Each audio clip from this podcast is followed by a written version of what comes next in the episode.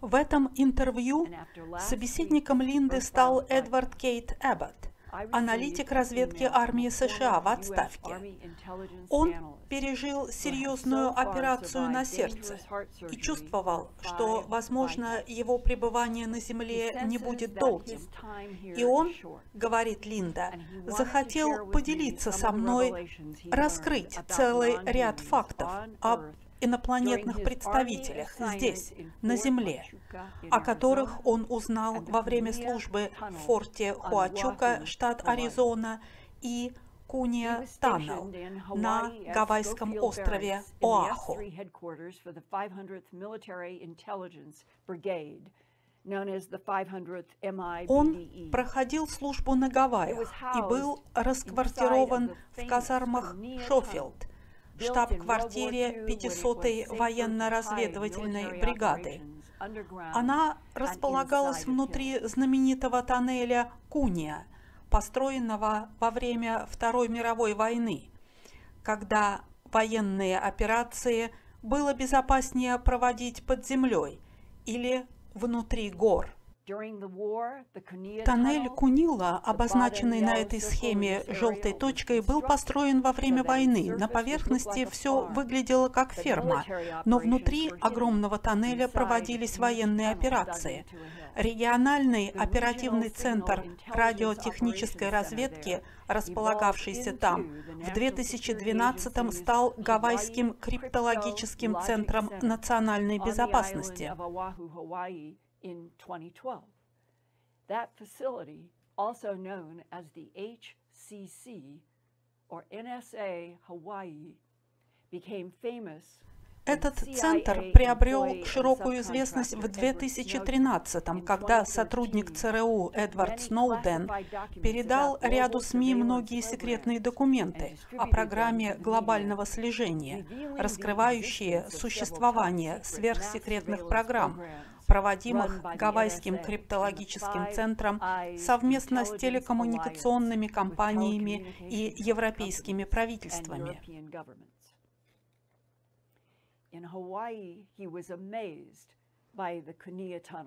И вот что говорит о тоннеле Куниа Эдвард Кейс Эббот. And here now is Edward Keith Abbott.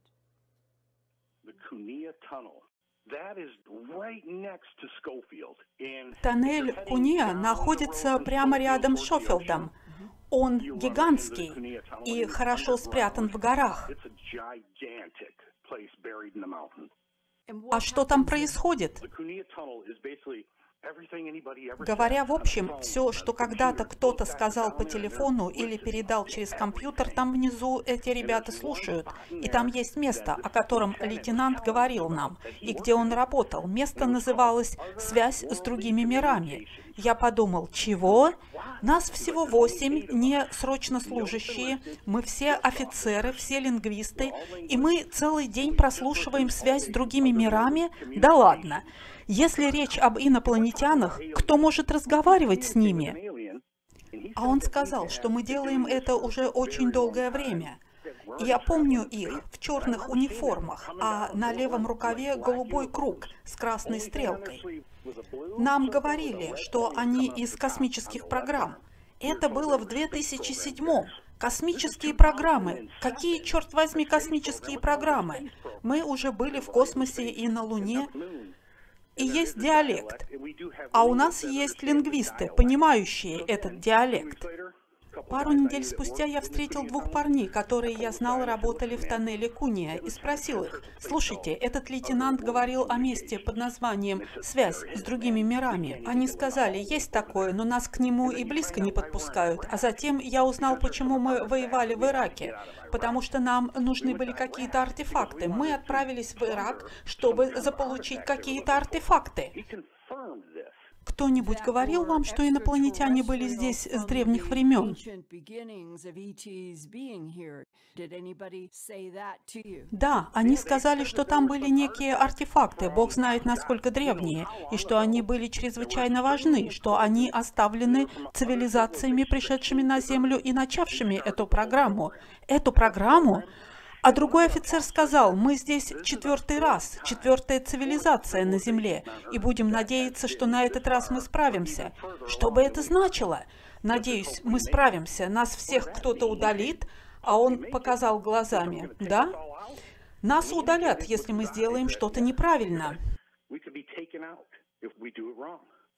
А вы не спросили, что именно мы могли сделать неправильно? Нет, знаете, ты разговариваешь с офицером и стараешься быть осторожным. Все кажется очень чувствительным. В военных кругах не принято много говорить. Все должны соблюдать секретность. Я думал, меня могут убить, потому что я узнал об этом.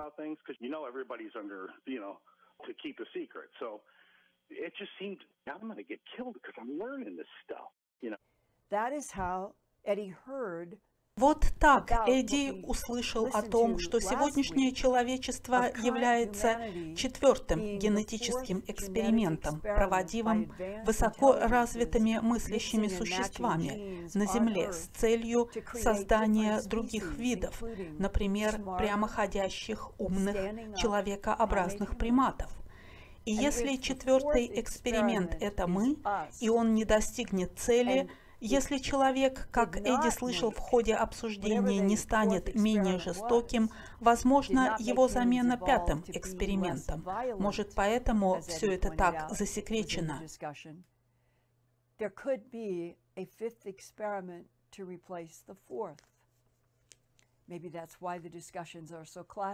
Он знал, что предмет разговора очень деликатный, но явно некоторые из его сослуживцев имели знания о нем, об инопланетянах на Земле и в нашей Солнечной системе, о том, о чем рядовым американцам никогда официально не сообщалось.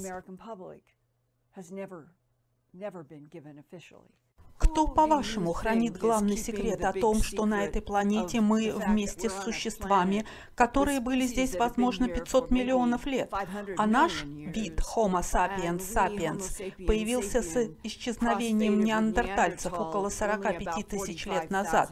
Настолько мы еще молоды. Если человек разумный является четвертым экспериментом, то те гуманоиды, которые проводят эксперименты на Земле, несут полную ответственность за все, несмотря на действия влиятельных посредников Homo sapiens sapiens. in spite of human Homo sapiens sapien power brokers.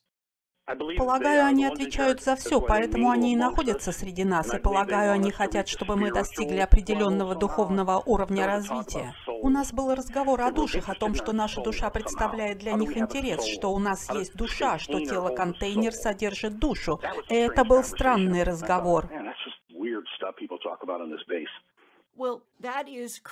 Но это наиболее важная тема. Не могли бы вы описать, где вы находились, с кем разговаривали или от кого вы слышали о телах-контейнерах и душах? Мы в специально отведенном месте курили с парнями из отдела связи, теми, кто слушал телефонные разговоры. С нами были офицеры, старший, младший лейтенант и подполковник.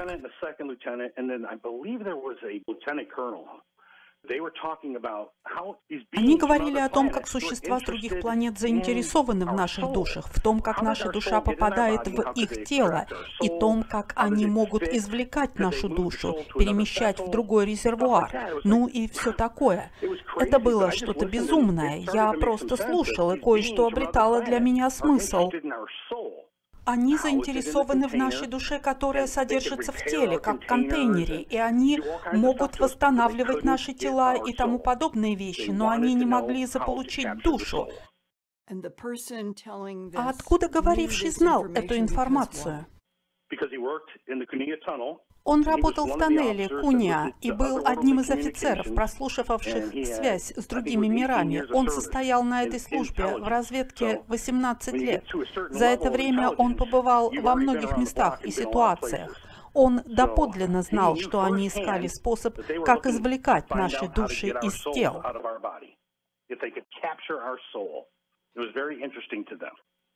And did this person who was talking, who was working in the Cunea tunnel, а этот человек не сказал, что у гуманоидов, проводивших четыре эксперимента по созданию прямоходящих приматов, из которых мы, Homo sapiens sapiens, четвертый эксперимент, предположительно, нет души,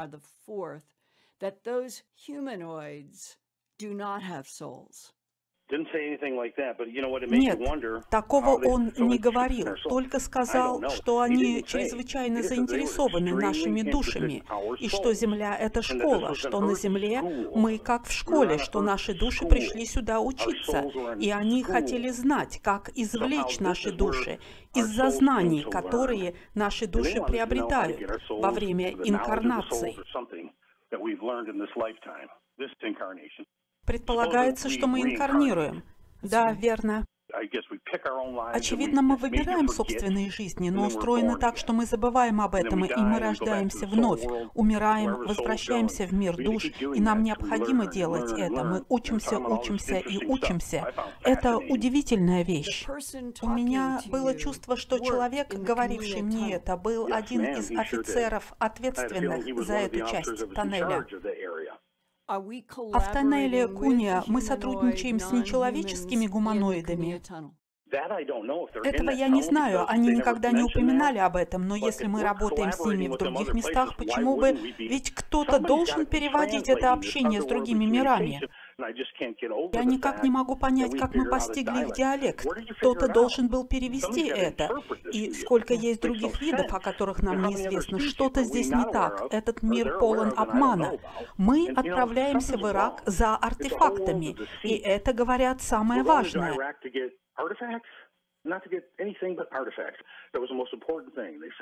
Но что за артефакты?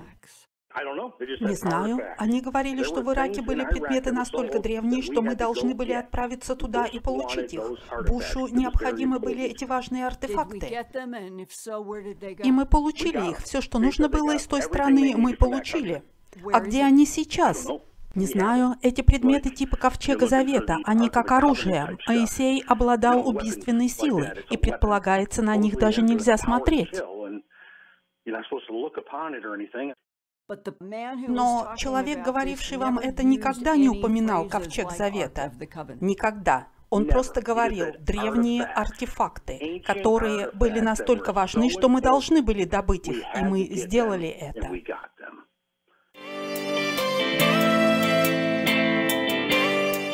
Те же самые древние артефакты Буш и война в Ираке стали предметом недавнего обсуждения на канале «Экзополитика сегодня», а собеседником доктора Майкла Салла был Уильям Генри, который за последние 30 лет исследовал сотни древних текстов и мифов, а также сделал много открытий, касающихся внеземного вмешательства, генной инженерии человечества, вознесения и трансгуманизма.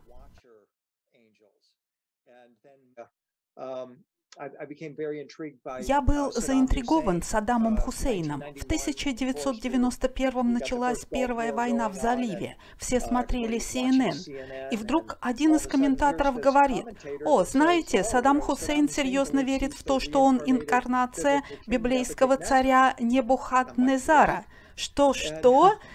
Я тогда и не знал, кто такой Небухат-Незар, но я начал читать о нем, стал собирать информацию о Саддаме Хусейне и его стремлении вновь отстроить Вавилон. Он потратил полмиллиарда долларов на реконструкцию Вавилона, своего рода Диснейленд Анунаков. И, конечно, библейское пророчество гласит, когда Господь вернется, Вавилон будет восстановлен только для того, чтобы быть вновь разрушенным. 90-е выглядело так, будто они читали книгу Откровения, подобно кулинарной книге. Но Саддам заинтриговал меня, и в особенности Небухаднезар. Известна удивительная история. После того, как он разрушил храм Соломона и, возможно, перенес ковчег Завета в Вавилон, он также привел с собой из Иерусалима 10 тысяч представителей элиты евреев, включая мудрецов храма Соломона. Шадрах, Мишах и Аведнега были среди тех, кого он привел в Вавилон. Shadrach, Meshach, and Abednego in particular were among those that, that were brought to Babylon. И известен его сияющий золотом огромный истукан, но он не смог привести его в действие, однако он знал, что мудрецы храма Соломона могли сделать это. В той истории он заключил с ними пари, что если они смогут войти в эту огненную печь и вернуться обратно, он примет их веру. И самый интригующий факт в этой истории тот, что Шадрах, Мишах и Абаднега перед вхождением в печь облачились в покров, шапку и другие одежды, вошли в печь огненную, а когда вышли обратно, они уже были не одни. С ними был кто-то, выглядевший как Сын Божий. Но кто это? И о чем в действительности эта история? Я прочитал ее как рассказ о звездных вратах. Они открыли эту печь огненную. Одежда и шапка были облачением анунаков, одежда тела света. Они установили фазу тела света, позволившую им войти в другое измерение. Оттуда они привели с собой Сына Божьего. И на этом повествование в Библии заканчивается.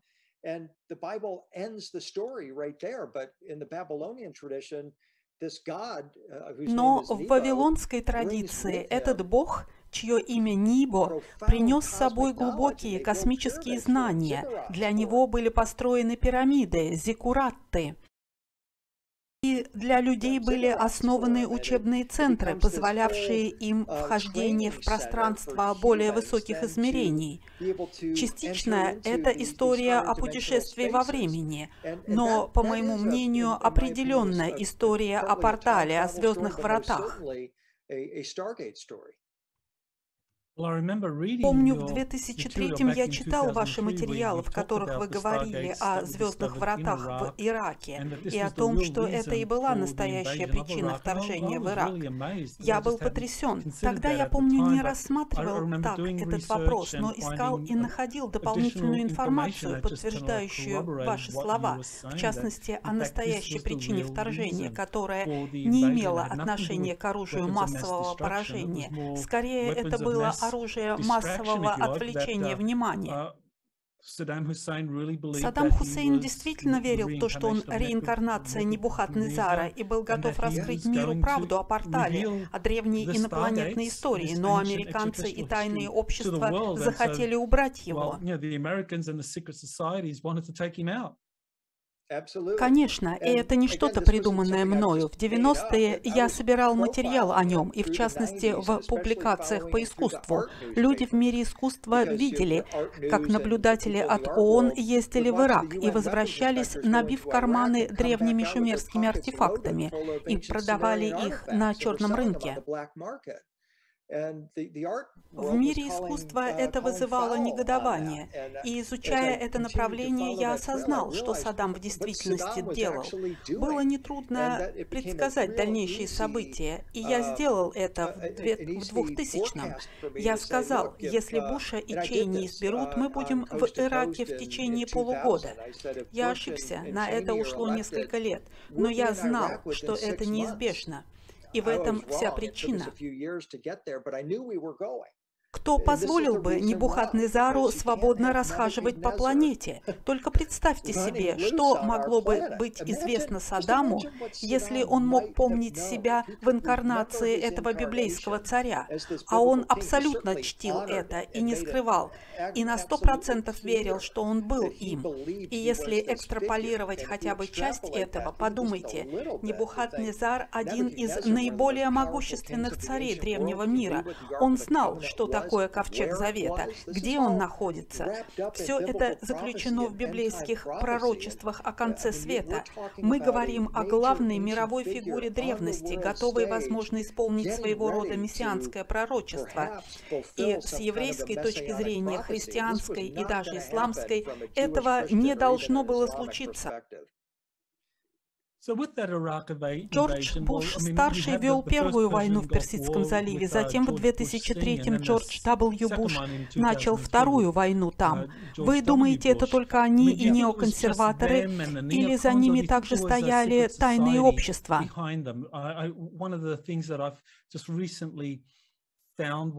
Недавно я узнал, что масоны играли ключевую роль. Когда бы ни находились новые технологии при археологических раскопках, особенно продвинутые технологии, использовавшиеся предыдущими цивилизациями, масоны устанавливали свой контроль над ними, и любые правительства, не соглашавшиеся с ними, подвергались дестабилизации и устранению, что и случилось с Саддамом Хусейном to Saddam Hussein. Об этом я не знаю, но меня бы это не удивило. Очевидно, существует незримый порядок за всем этим сотни тысяч лет.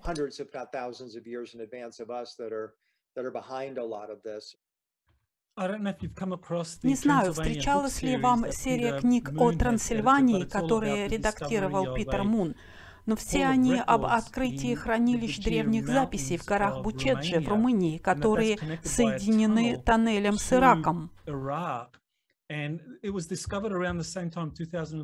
Хранилища были обнаружены в 2003-2004 годах. Очень интересно, что в то же самое время подобное хранилище древних записей было обнаружено и в Ираке. Масоны, полагаю, обратились к румынскому правительству, сказав, послушайте, нам нужен доступ к этим технологиям, и если вы хотите продолжать функционировать, мы предлагаем вам вступить в НАТО для вашей же безопасности. И они сделали это. На следующий год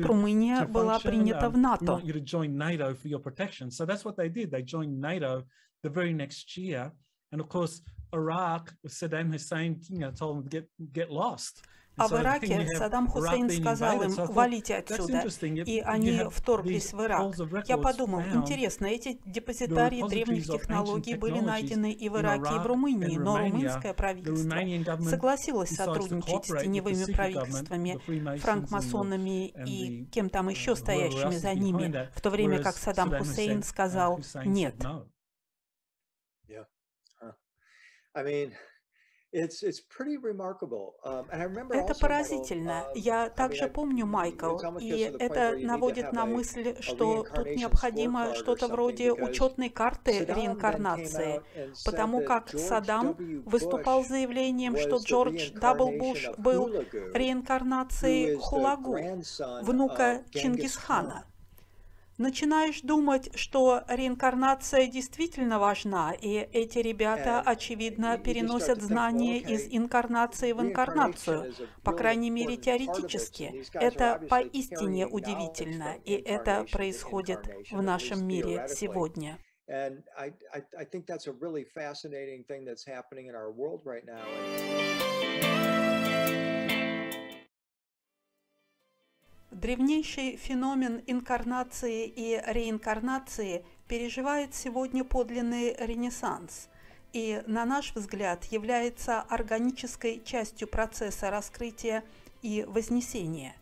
Однако его практическое прикладное значение нам еще предстоит изучить и научиться использовать в текущей жизни. В качестве эпилога и информации к размышлению – Приведем слова участника секретной космической программы «20 и обратно» Дэрила Джеймса. Большую часть этих лет он провел в звездной системе Тайгета, где непосредственно участвовал в жизни людей пятого измерения, знающих о реинкарнации, не понаслышке.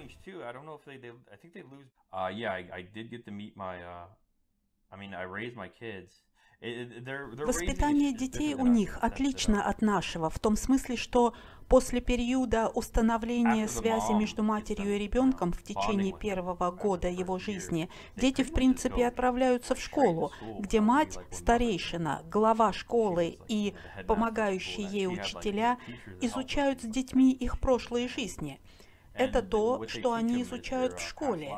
Это как образовательный процесс – если ты был пилотом или работал на гидропонной ферме, ты автоматически уже знаешь все эти вещи. Как результат восстановления памяти о прошлых жизнях, даже если в этой жизни тебя этому не учили. Я помню, на корабле я обычно навещал своих детей после работы, проводил с ними час или два. А мать сказала мне, тебе следует перестать приходить к детям каждый день. Я спросил, почему? «Другие дети завидуют твоим», — ответила она, «потому что их родители такого не делают». Я заключил с ней как бы сделку, сказав, почему бы не предложить всем родителям приходить к детям после работы. Если вы хотите, чтобы я перестал приходить, я перестану. Но видите, как это нравится моим детям. Почему бы не предложить другим родителям навещать детей после работы? Она так и сделала, и это сработало.